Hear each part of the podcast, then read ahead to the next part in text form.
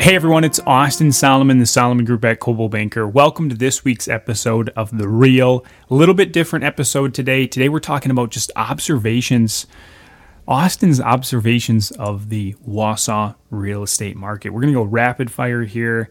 Uh, observation number one, out-of-town buyers is up.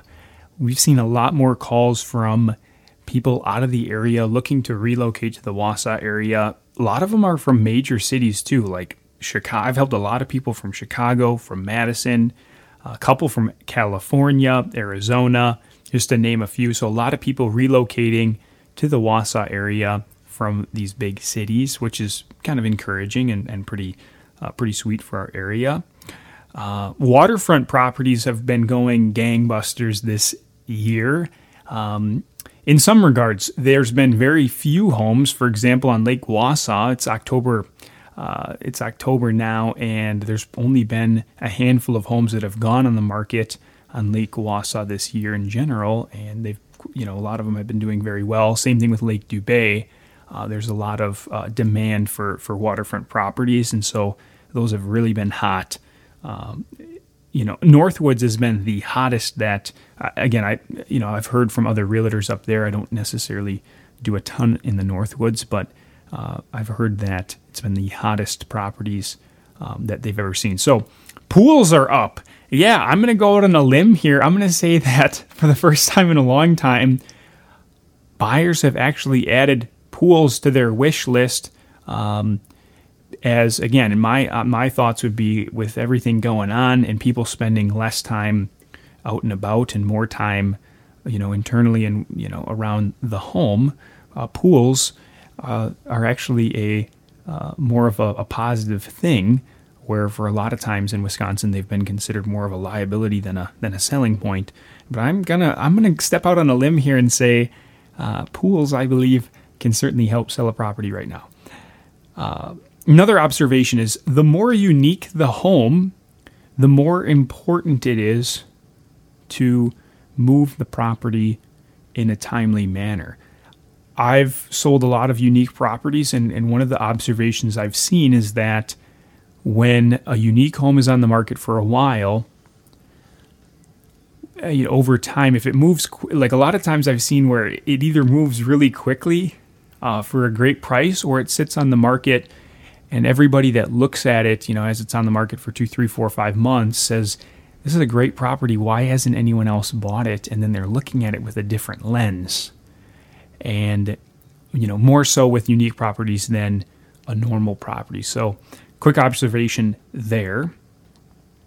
Uh, another observation is a lot of times people say location, location, location, which I totally agree with. But in Wausau, Wisconsin, well, this is not California or New York where a couple of blocks can make, you know, a million dollar difference.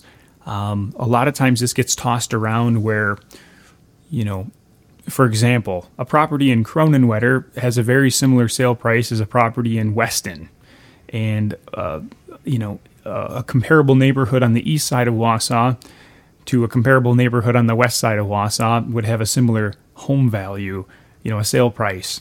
And so a lot of times, you know, home sellers and home buyers will toss out, say, location, location, location, and which is which is great. Statistically, there's neighborhoods that have very similar sale prices uh, as other neighborhoods, um, you know, even if they're three, four, five miles away.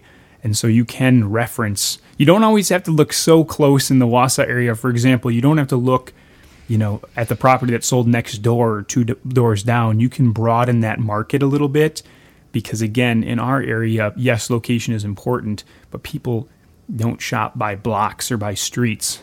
They tend, tend to, you know, shop by areas, you know, broader areas. So another observation. Okay, open houses. Uh, again, open houses observation is that obviously with everything going on, less sellers have been open to them. Uh, I've been I've been doing a few, you know, a few. I've seen that for the for the majority of this year, they've been much less, you know, much less of an attendance. Um, as usual, which which makes sense. But I've seen, you know, in, in the recent weeks that uh, there's been some successful open houses. uh, out there. But in general, they haven't been as, as, as successful. There hasn't been as m- many people coming, you know, as usual.